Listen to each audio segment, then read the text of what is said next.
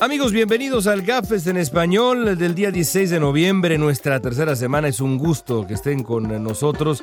Espero que para esta fecha ya se hayan suscrito a nuestro podcast Quiero invitarlos a que así lo hagan para que reciban semana a semana nuestras conversaciones eh, que incluyen, como ustedes bien saben, entrevistas con los protagonistas de la noticia. Esta semana estará con nosotros el congresista Luis Gutiérrez, una conversación sobre muchos temas desde Alabama, Puerto Rico, migración, en fin, muchos temas que tocaremos con el congresista Gutiérrez. También quiero invitarlos a que nos califiquen si creen que merecemos cinco estrellas. La verdad es que las agradecemos porque de esa manera más personas pueden encontrar encontrarnos, más gente puede hallarnos y disfrutar de estas conversaciones. Si creen que las merecemos, otórguenos cinco estrellas a este podcast producido por Slate en conjunto con Univisión Noticias.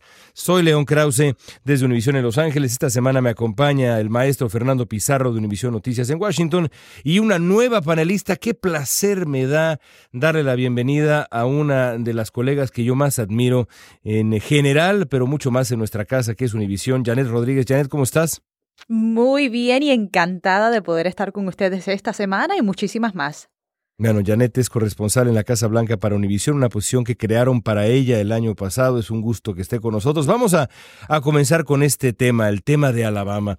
Vivimos, eh, vivimos tiempos fascinantes pero extraños. Desde el principio de las acusaciones contra Harvey Weinstein, contra el gran productor de cine, y digo gran desde el punto de vista de qué tan eh, prolífico fue en su carrera, porque realmente fue muy exitoso, eh, así que en ese sentido fue grande. En cualquier otro sentido fue auténticamente deleznable y ahora lo lo sabemos.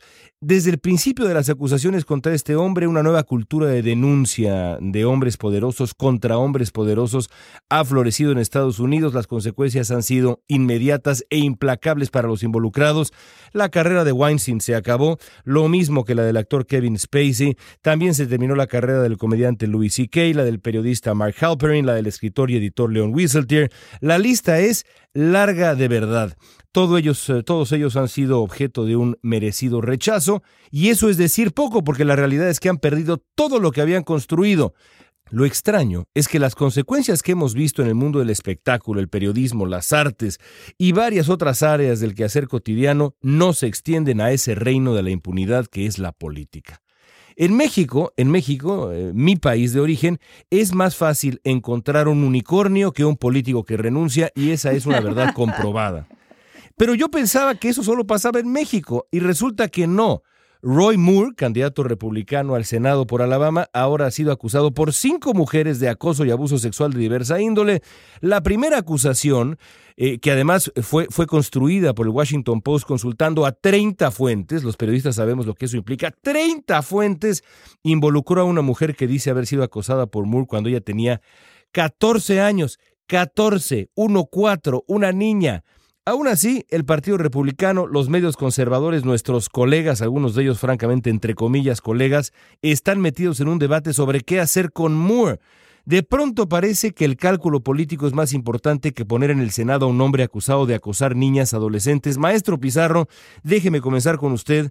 Usted conoce el Congreso por años. ¿De dónde viene este cinismo? ¿Cómo lo explica? Yo creo que aquí hay una comparación muy, muy diferente que hacer, no sé si estarán de acuerdo conmigo, en que no es lo mismo que Louis C.K. o Harvey Weinstein renuncien y se vayan, aunque también yo creo que hay muchos gatos que tienen siete vidas y que terminan volviendo y que en el futuro van a terminar volviendo cuando, cuando el público olvide algunas cosas. Sin embargo, dicho esto, no es lo mismo que renuncie, eh, primero que nada, el cinismo, como dices tú, del Congreso, pero no es lo mismo que renuncie Roy Moore a que renuncie Louis C.K. A Louis C.K. sus agentes le han terminado su, o los promotores, o los productores, o los distribuidores le han terminado su película, HBO eh, lo ha sacado de, toda su programación, pero eh, Roy Moore, por ley, si yo no me equivoco, es por ley estatal de Alabama, obviamente él ganó una primaria y va a ser muy difícil sacarlo de esa boleta electoral a menos de que él renuncie. Y como tú dices, hay un, podríamos decir, una hipocresía de parte del Partido Republicano,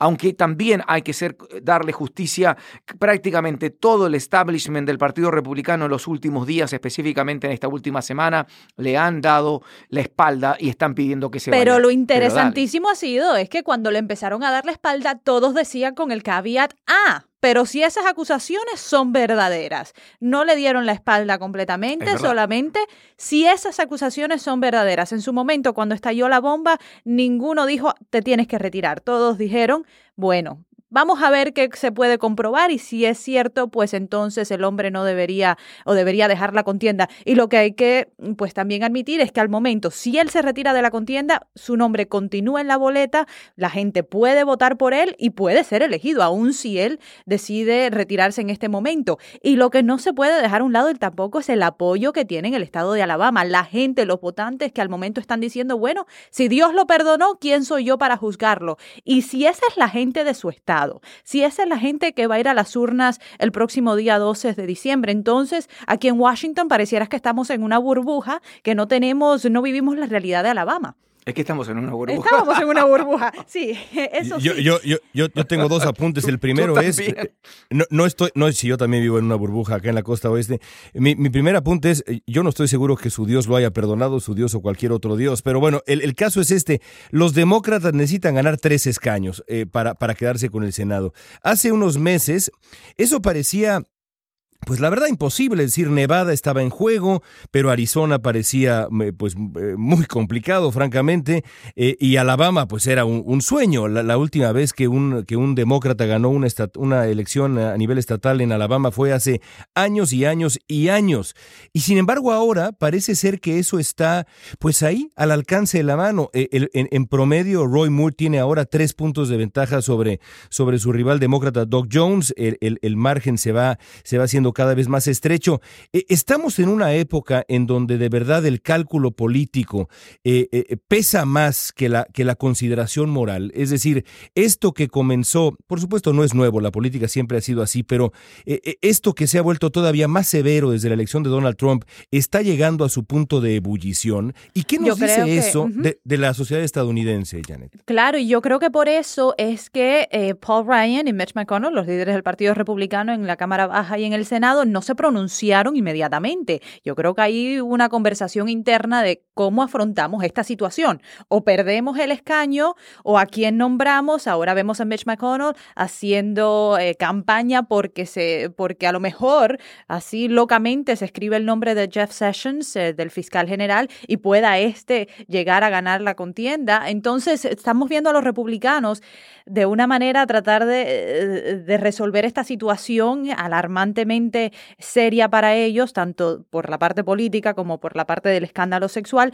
Y el presidente también ha guardado el margen. Tenemos que, decir que la Casa Blanca aquí lo único que ha dicho fue durante el viaje a Asia que, bueno, lo mismo que dijeron los republicanos, que si esta persona se comprobaban las acusaciones en su contra, pues no era un candidato viable que debería estar en el Senado de los Estados Unidos. ¿qué, va a decir Donald Trump? Tendría que morderse la lengua, ¿no? tendría que morderse la lengua. Pero McConnell, McConnell fue más allá y dijo esta semana que, bueno, que le quería esta semana, pero en principio no lo dijo. en principio, cuando se le hizo la, primera, la, pregunta en primera instancia, guardó silencio. lo que yo me pregunto, eh, y se los pregunto a, ustedes también, ¿qué, qué, pasa? Porque no sé cuál es el escenario legal. Digamos que, que obviamente yo, yo la verdad que creo eh, que, es muy difícil que el candidato demócrata gane. Eh, ¿Y qué va a pasar si, si este hombre, Roy Moore, es electo y obviamente el Senado lo rechaza que se produce un vacío legal? Bueno, ¿qué pasa en este caso? No, la verdad que no tengo idea. No sé qué piensan ustedes. Bueno, creo que hay un debate, eh, maestro Pizarro, sobre qué tipo de cargos criminales podría enfrentar eh, Roy Moore en el estado de Alabama. Es, es, un debate porque, por supuesto, podría poner en peligro no solamente su, su carrera política, sino, sino su futuro eh, del, del hoy candidato todavía republicano al Senado. Pero eso no es lo único que podría ocurrir, porque también si gana, eh, eh, Janet, podría el, el, Senado tomar una medida que no ha tomado en, pues en siglos, literalmente en siglos, de expulsar a un, a un eh, senador electo. En 150 años no han tenido que expulsar a nadie, pero ya empezaron las conversaciones en el Senado de que si este hombre llegara a ganar, aún si se retira de la contienda de aquí al día 12, pues que pueda ser expulsado. Y esa es una posibilidad muy viable y que a lo mejor es la única posibilidad que tengan los republicanos para enfrentar esta situación. Eh, antes de pasar a, otros temas, yo, yo quiero hacerles una pregunta quizá ambiciosa y es esta. ¿Qué nos dice pues francamente, ¿qué nos dice de la cultura estadounidense, de la sociedad estadounidense? Si a pesar de absolutamente todo lo que ha, lo que ha sucedido, a pesar de las, eh, eh, de las acusaciones gravísimas contra este hombre, porque insisto, no hay que olvidar que estamos hablando de, en, en el caso de la primera acusación, de una niña de 14 años de edad cuando este hombre tenía y estaba ya en sus 30, si a pesar de eso este hombre gana, ¿qué nos dice de la sociedad estadounidense en donde los, los digamos, los cálculos ideológicos políticos pesan más que la posibilidad de tener a una persona así ocupar un escaño en eh, la, pues la verdad, sacrosanta Cámara Alta del Congreso estadounidense. Yo creo que es una es una, un, mal juicio a la sociedad en este momento, a lo dividido que está este país, de que la gente, eh, en este caso los republicanos, están más dispuestos de, de de elegir a una persona que tiene, que pudiera tener rasgos de pederasta, eh, por sobre, eh, obviamente, la, por, solamente por consideraciones políticas, que es más importante que sea republicano, y, además un republicano que viene a revolver el gallinero, porque tampoco es un republicano que va a venir a obedecer las órdenes de McConnell, es un republicano que viene a, querer cambiar cómo son las cosas, a una persona completamente de un, podríamos decirlo, eh, sin ofender a nadie, de un radicalismo conservador religioso que, quiere, eh, dice que este país tiene que retornar a Dios. Eh, esa es una de sus premisas principales en su campaña. Ahora, obviamente, él parece que se le olvidó esa parte cuando andaba tratando de seguir a las niñitas de 14 años, ¿no? Y del electorado en sí, el electorado en Alabama, que a mí me sorprende tanto las mujeres en Alabama que estoy escuchando en reportes de prensa decir, bueno, eso pasó hace 40 años. Bueno, si ya su mujer lo perdonó, pues yo también, yo no soy nadie para juzgarlo. Entonces que no pueden ver, más allá, o, aquellas que también no le creen a estas mujeres que están alegando eh, y poniendo estas acusaciones en contra de Roy Moore. Hasta la propia gobernadora del estado de Alabama hace unos días dijo, como está la situación al momento, yo voto por él. Entonces es alucinante. Para mí es alucinante de que una persona del sexo femenino pueda tomar ese tipo de, eh, de postura ante las acusaciones que se hacen al momento. Creo que podríamos ir incluso más allá y, reflexionar ah, eh, sobre lo que ocurrió también en el 2016, en donde había en la boleta una, una mujer. Eh, y, todo esto que decimos, de verdad, por lo menos yo, yo lo digo eh, por mí y, creo que también por mis colegas, no tiene nada que ver con asuntos partidistas o ideológicos, somos periodistas y eso es lo único que somos, con toda franqueza. y es un apunte que creo que vale la pena hacer ahora que estamos en la tercera edición del podcast. pero bueno, en el 2016 había una mujer eh, en un lado de la boleta y del otro lado un, un hombre acusado por eh, pues eh, más mujeres que las cinco que han acusado a Roy Moore de actos también deleznables. había un audio de, de, uno de los candidatos diciendo asuntos de verdad repugnantes y aún así pues un porcentaje muy considerable, Fernando Janet, de mujeres en Estados Unidos prefirieron votar por ese señor acusado de esas cosas que por la señora que estaba del lado izquierdo. Absolutamente, y, con acusaciones aún más recientes que las que tiene Roy Moore, porque lo de Roy Moore, como todos sabemos, ha venido a salir ahora. Lo que ha llevado también, y, quiero traer este tema porque me parece que es, es, importante hablar un poco de, un reflejo de esta sociedad, de cómo estos, estas acusaciones que están bien verificadas por, por muchos medios han salido después de tantos años, ¿no? Obviamente el Roy Moore de hace 40 años era una persona perfectamente desconocida. Eh, el Donald Trump de hace unos 30 no era tanto. Y sin embargo, eh, existe una larga lista de acusaciones. Y sin embargo, como dices tú, eh, la gente, el electorado terminó pensando otra cosa y no le importó tanto eh, la trayectoria. Y yo creo que vamos a revivir esa historia con Roy Moore. Vamos a, hablar antes de, ir a nuestra entrevista con Luis Gutiérrez de la visita a Asia.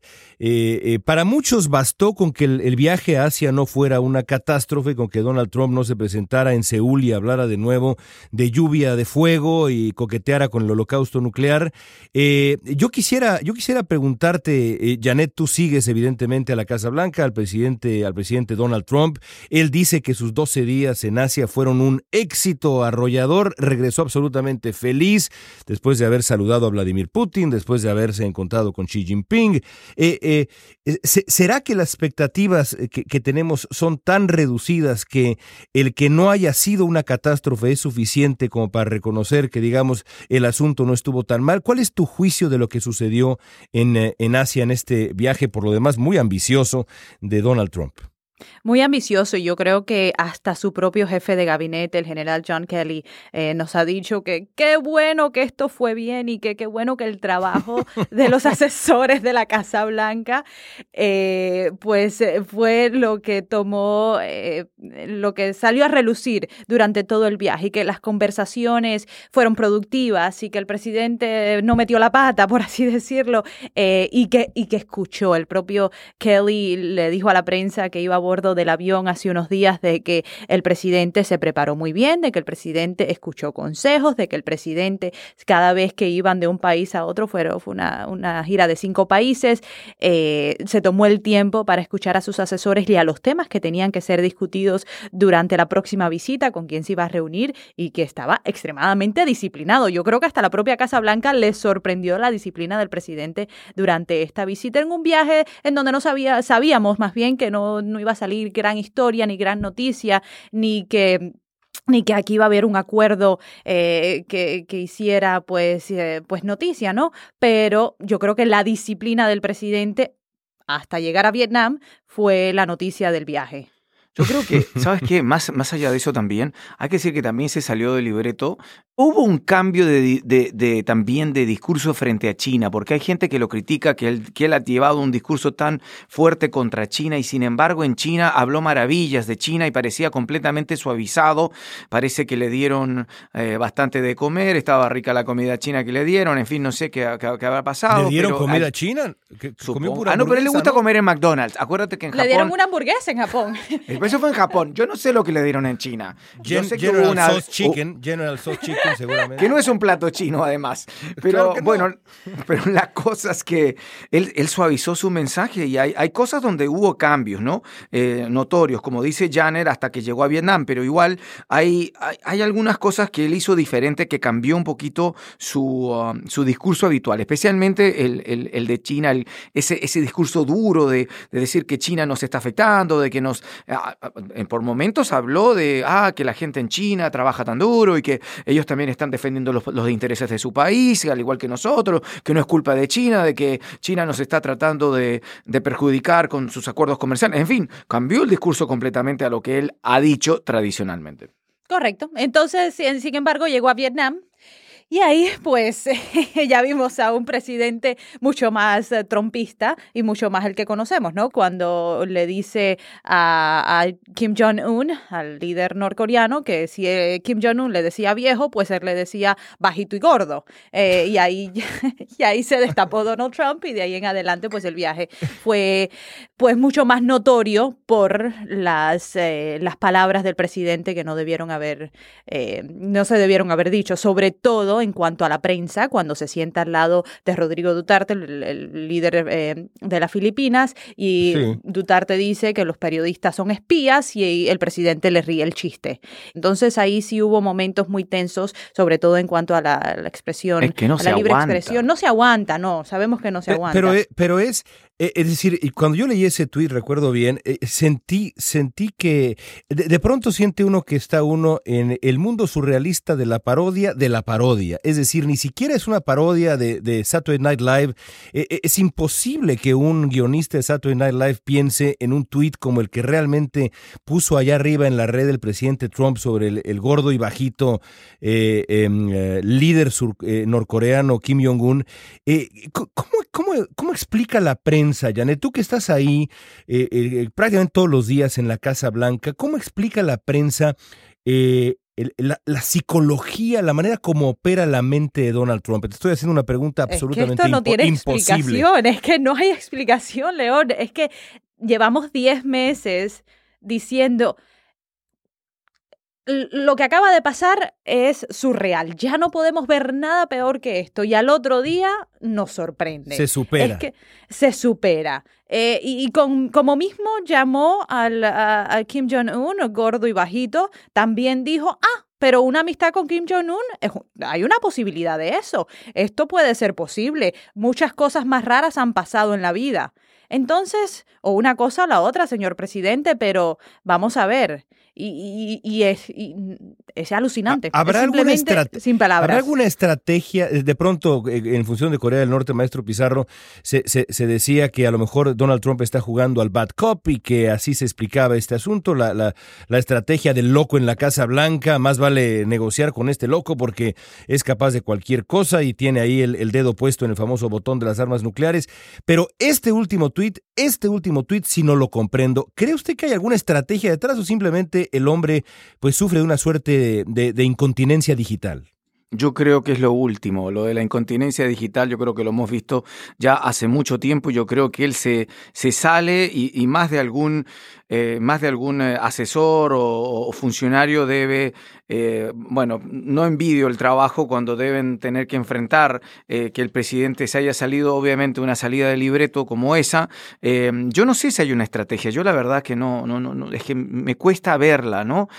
¿Cuál es la estrategia de insultar a un posible rival que tiene armas nucleares? Si yo fuera el, el gran estratega detrás de la administración, yo me estaría rascando la cabeza cuando, cuando, cuando hay una salida de libreto como esa. Claro, y, no, y el propio general que Kelly, jefe de gabinete, dijo, bueno, los tweets son lo que son. Ya hasta el propio Kelly lo da por incorregible. Vamos a enfocarnos en toda la preparación que hicimos, en todo el trabajo que hizo nuestro gabinete, que hicieron nuestros asesores y que se dio y que de verdad el presidente habló de estos temas eh, en las reuniones, menos, vamos a decirlo, el tema de los derechos humanos cuando fue a las Filipinas, que también fue otro escándalo de cómo vas a las Filipinas a reunirte con Duterte y no hablas de derechos humanos. Hasta una cancioncita le dedicó eh, el hombre fuerte de Filipinas, Rodrigo Duterte. Bueno, vamos ahora a dar paso a nuestra conversación semanal.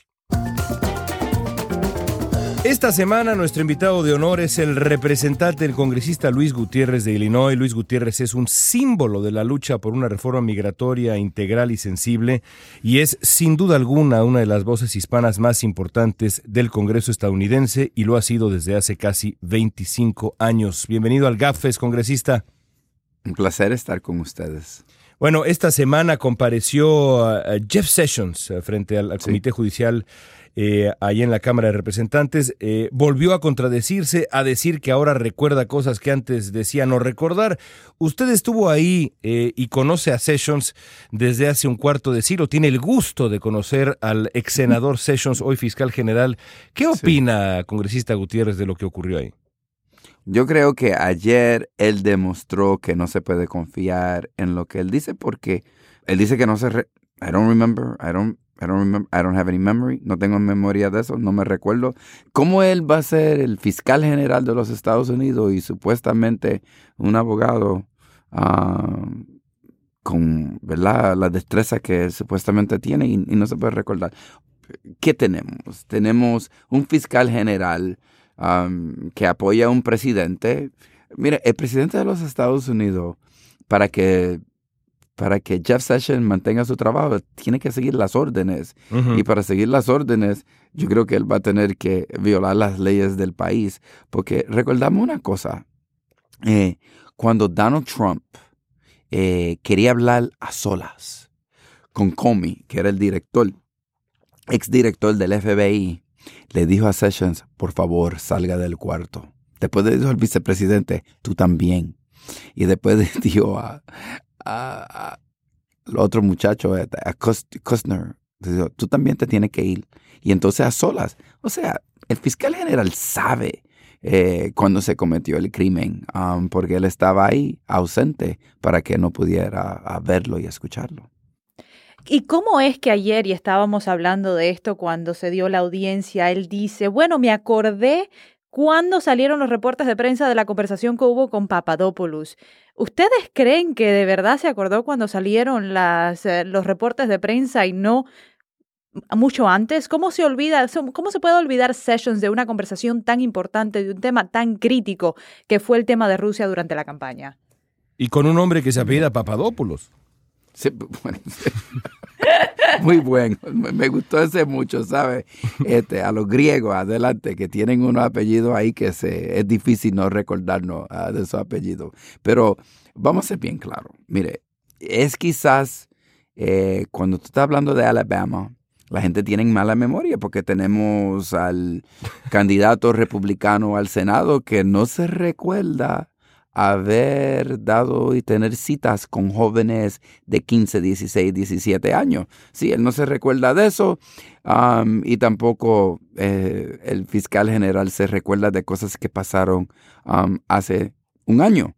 Él se recuerda. Eh, lo que pasa es que pensó que nadie sabía y que nadie estaba en el cuarto y que no iba a salir la reunión. Mire, este escándalo de los rusos ¿ah? y la campaña, y el nexus con la campaña de Donald Trump va a llevar eh, a, la, a remover a Donald Trump como presidente de los Estados Unidos. A final de cuentas, su destitución va a tener mucho que ver con lo que el fiscal general dice, no se recuerda.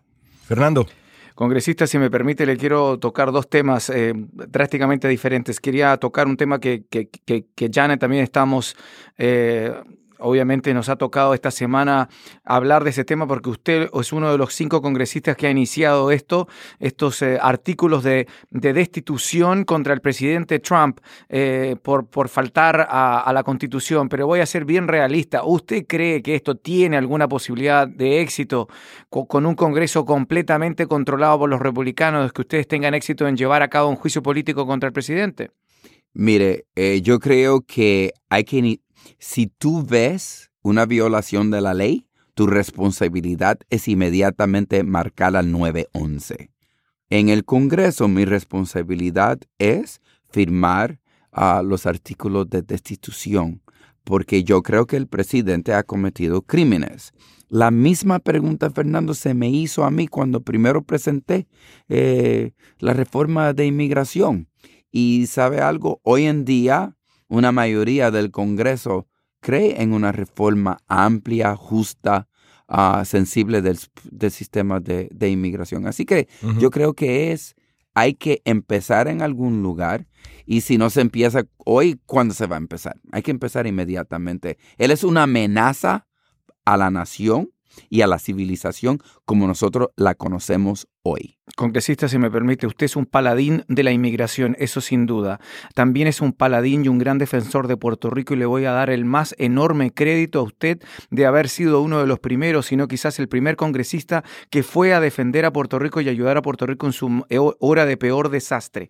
Pero le pregunto de la misma manera porque sé cuál es su posición política respecto al estatus de Puerto Rico. Están los que quieren la estadidad, que es el gobierno que está en el poder en Puerto Rico en este momento, está el Partido Popular Democrático que quiere el Estado libre asociado y por supuesto el lado independentista. Pero esta semana hemos constatado más que nunca lo desigual que ha sido el y en esto hay acuerdo completo en todo el mundo político en Puerto Rico, lo desigual que ha sido el trato que se le ha dado a la isla, que la isla en este momento por ser territorio no recibe, no recibe los mismos dineros para reconstruir carreteras, infraestructura, que además incluso una reforma tributaria de los republicanos podría perjudicar a sus empresas que son consideradas empresas extranjeras que pagarían 20% más de impuestos. ¿No es la hora, congresista, y se lo pregunto conociendo su punto de vista, no es la hora de considerar que Puerto Rico sea un Estado de una vez por todas?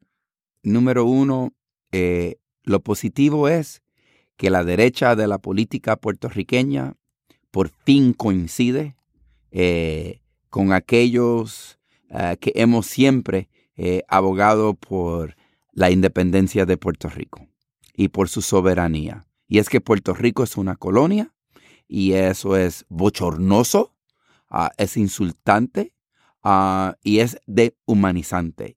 Eh, yo creo que el camino, el único derecho ah, que tiene es a la independencia y a su soberanía. Ahora, yo creo que los Estados Unidos tienen una gran deuda con Puerto Rico, con los miles de puertorriqueños que han dado su vida en guerras militares y esas guerras eh, fueron declaradas sin su voto, sin su consentimiento. Nosotros hemos contribuido por más de 100 años de colonialismo de Estados Unidos con Puerto Rico. Yo, debe, yo creo que debemos tener una restauración ah, de la isla de Puerto Rico. Y cuando el gobernador Rosselló, que no es de mi eh, punto de vista ideológico, ah, él es el gobernador de Puerto Rico, él pidió 90 mil millones de dólares para reconstruir Puerto Rico y yo voy a hacer todo lo posible para que se lo den. Ahora, yendo hacia adelante, esto es lo que yo creo. Yo creo que debemos tener un pacto, un pacto de solidaridad y de amistad entre el pueblo de Puerto Rico y el pueblo de los Estados Unidos. Eh, yo creo que la independencia no se puede ver como se vería después de la Segunda Guerra Mundial. ¿ah? ¿Por qué? Porque hay 5 millones de puertorriqueños que viven en Estados Unidos, 3.4 que viven quizás menos ahora, en la isla de Puerto Rico. Hay que tener esa continuidad de flujo de puertorriqueños de un lado a otro. Y aparte de eso, ¿por qué no podemos tener un pacto de, solidaridad y de amistad donde se respeta el derecho del pueblo de Puerto Rico? Pero, pero usted deja fuera la opción del Estado en todo caso, bajo su parecer, bajo su proyecto. Bueno, mire, mire, mire, mire eh, yo creo que el Congreso de los Estados Unidos nunca va a votar para admitir Puerto Rico como Estado. Eso es lo que yo, no es si yo me opongo, es que yo creo que nunca lo va a hacer el Congreso de los Estados Unidos. Puerto Rico tiene eh, los ingresos per cápita a la mitad del estado más pobre de la nación, número uno. Y número dos, y eso va a ser su consideración. Yo creo, ahora si tú me preguntas, Fernando, si eso es correcto, yo digo que no, no es correcto. Déjeme cambiar de tema. Eh, congresista, hablemos de los soñadores, hablemos de migración un poco antes de dejarlo ir. DACA, DACA se está acabando dramáticamente y el Congreso sigue paralizado. Donald Trump en su momento dijo, bueno, vamos a anunciar esto, pero vamos a darle una ventana al Congreso para que actúe. Lo cierto es que el Congreso sigue paralizado. Los soñadores han dicho, varios de ellos, organizaciones han dicho de manera muy clara además, que quieren solamente un Dream Act limpio sin que esté vinculado a otras medidas migratorias más severas, a esta reducción de la migración legal, a cosas como el famoso Race Act y, demás, a, medidas que vulneran a otros grupos de inmigrantes, entre ellos los padres de los soñadores. ¿Qué cree que vaya a suceder? Es decir, e, el, tiempo sigue pasando, sigue corriendo. ¿Qué cree que va a pasar? ¿Tiene futuro ese Dream Act limpio?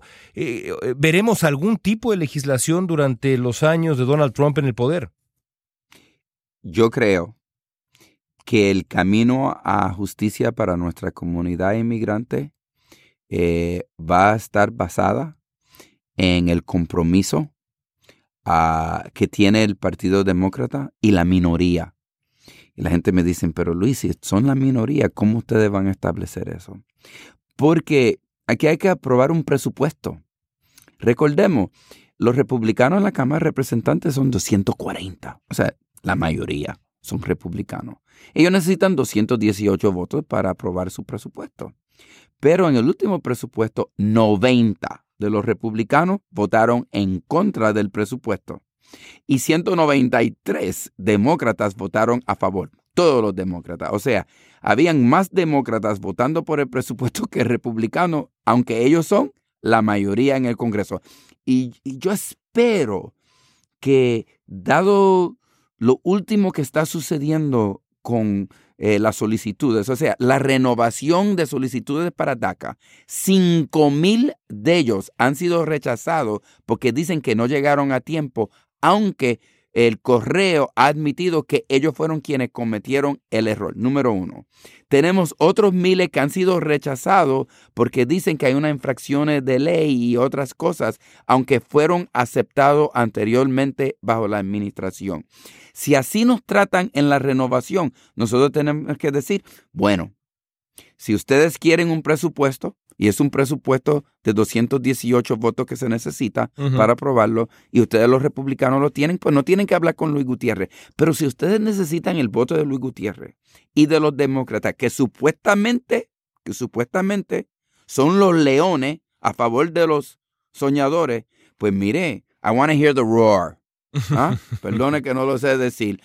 Eso lo quiero escuchar. Ya el presidente ha sido muy claro y ha dicho públicamente que él no quiere ver una legislación de Dream Act en el presupuesto, en el paquete de presupuesto. Y conociendo a nuestro presidente como lo conocemos, capaz, puede que ser, ser muy capaz de que cierre el gobierno por su capricho de no tener un Dream Act. Entonces, ¿qué pasa?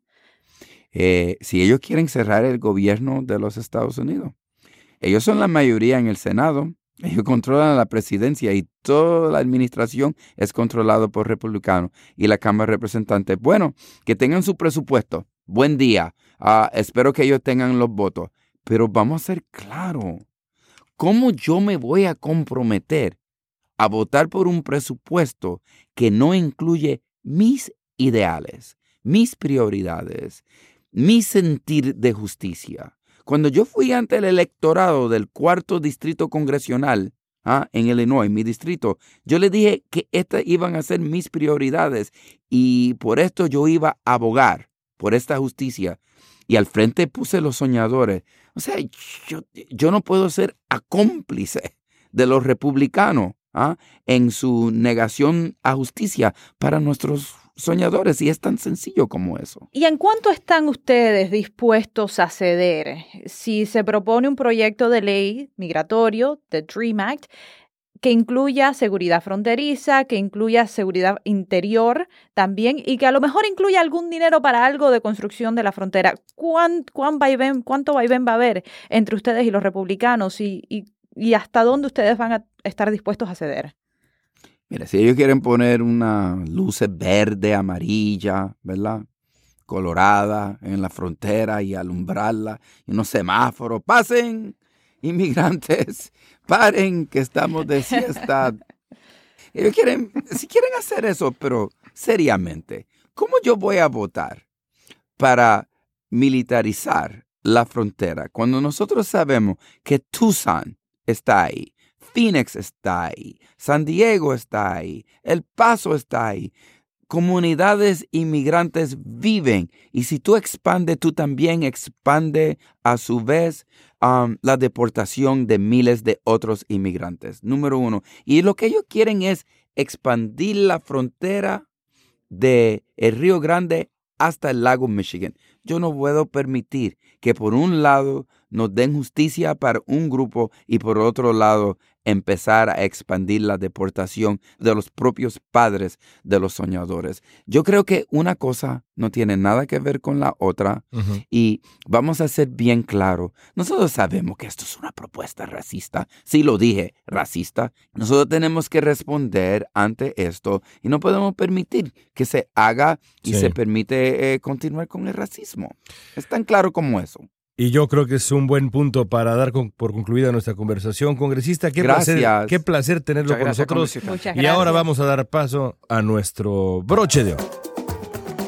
Les recuerdo, amigos, que están ustedes escuchando el Gapfest en español, el nuevo programa de Slate Podcasts en conjunto con Univision Noticias. Soy León Krause. Esta semana estoy con Janet Rodríguez y con Fernando Pizarro allá en Washington. Yo estoy en los estudios de Univision en Los Ángeles. Vamos a cerrar como tradicionalmente cerramos con nuestros broches de oro, tratando de alejarnos en nuestros temas del mundo de la política, del mundo sí sabroso y demás, pero a veces un poco árido de la política y hablar de otras cosas. Nuestros broches de oro, por supuesto esto, el honor corresponde a Janet Rodríguez. Ok, pues mira, lo mío está relacionado con la política porque yo creo que, que, lo que se va a dar aquí en los próximos días va a ser muy interesante y puede que también un poco chistoso. Básicamente, en varios días empieza la quinta ronda eh, de negociaciones del Tratado de Libre Comercio y el, el secretario de Comercio de los Estados Unidos, Wilbur Ross, ha dicho que, pues, México pues va a salir muy afectado si es que no eh, acepta los pedidos de los Estados Unidos, que va a tener un efecto devastador para México y perjudicará también a Canadá. Por otra parte, México ha dicho, bueno, entonces nosotros no vamos a hablar de inmigración. Y aquí este vaivén yo no creo que va a llegar a marzo, a cuando ellos quieren firmar el Tratado de Libre Comercio, y puede que este sea el final, como ha querido Donald Trump, que sea eh, de entre las negociaciones y que haya una ruptura de los tres países inevitable. Yo no veo que estas negociaciones vayan a ningún lado y va a ser muy interesante si es que en esta quinta ronda se llega a algo. Además, además eh, eh, si, el asunto sigue postergándose, eh, pues ya comenzará a pisar los terrenos de la elección mexicana y, cuando pise los terrenos de la elección mexicana, la discusión en México se va a complicar muchísimo. la verdad es que es que como mexicano yo yo no veo cómo esto vaya a terminar bien. Me parece que la intransigencia de la delegación estadounidense ha sido de verdad muy notable y, a veces parece más bien, maestro Pizarro, que la, la administración Trump pretende en esta negociación, entre comillas, reventar el Tratado de Libre Comercio, que sería por lo demás, pues una suerte de, de, manera de cumplir una promesa de campaña también de Donald Trump y, de, y de, echarle un poco de carnita roja a, su, a su base, ¿no?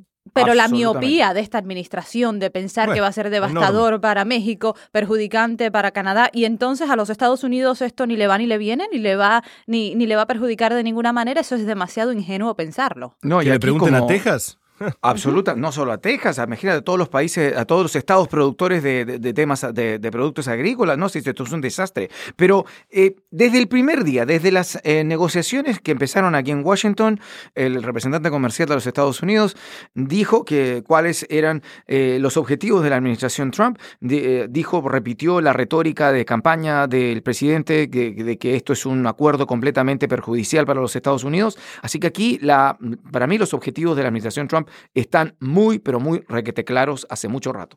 Bueno, vamos a, cambiar de tema de manera radical. Eh, siempre me toca cerrar. Hoy, hoy eh, eh, voy a ocupar el segundo sitio en los broches de oro porque llevo mucho tiempo con ganas de hablar un poco de fútbol. Y el día de hoy quiero hablar del, drama italiano. Por primera vez en 60 años la selección italiana, una de las grandes selecciones del mundo, sobra decirlo, hace apenas unos años, un poco más de una, de una década, era campeona del mundo, la, la, la selección Azzurra, la selección azul de Italia ahora queda fuera de la Copa del Mundo después de no poder em, superar al equipo de Suecia. Y creo que la gran lección aquí, más allá de lamentar la ausencia italiana, es la diferencia entre el modelo italiano y el modelo alemán. Hace unos años Alemania estaba pasando por una crisis gravísima de su fútbol, su modelo futbolístico había, se había agotado, que el fútbol tiene que disputarse con gran fuerza, eh, eh, eh, basado en lo físico, en el ejercicio físico en la cancha, y de pronto los alemanes dijeron tenemos que reinventarnos, entraron en un proceso de lo mismo, de reinvención absoluta desde los eh, eh, niveles más básicos, desde los pequeños pueblos, desde los más chicos, los niños, para empezar a jugar un fútbol mucho más rápido, mucho más latino, mucho más cercano a lo que juega Brasil que a lo que juega Inglaterra, por ejemplo, o el fútbol europeo. Hoy tenemos a una Alemania completamente dominadora, eh, candidata absoluta y protagonista absoluto y favorito para ganar el Mundial del 2018. Los italianos insisten en no reinventarse, insisten en seguir jugando su mismo estilo de juego, ese, ese estilo de juego defensivo y demás que le conocemos clásico al catenacho italiano.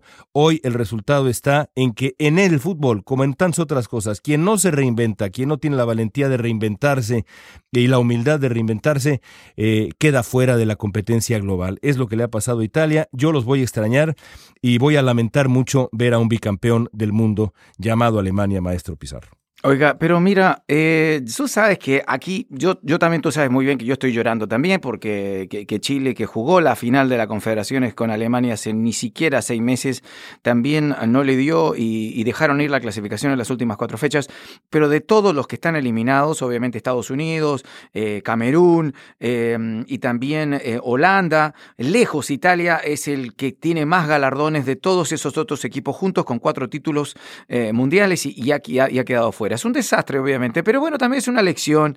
Eh, México tiene, tiene una cierta trayectoria de no quedar, de, siempre clasificar. Hace muchos años que no está fuera. Me parece que la última mundial que fue, y fue por castigo, fue el año 90, que México no estuvo en un mundial. Y, pero, por ejemplo, países como el mío, estamos acostumbrados de que de repente un mundial sí, otro mundial no. Así que yo creo que es una oportunidad de reconstrucción para Italia.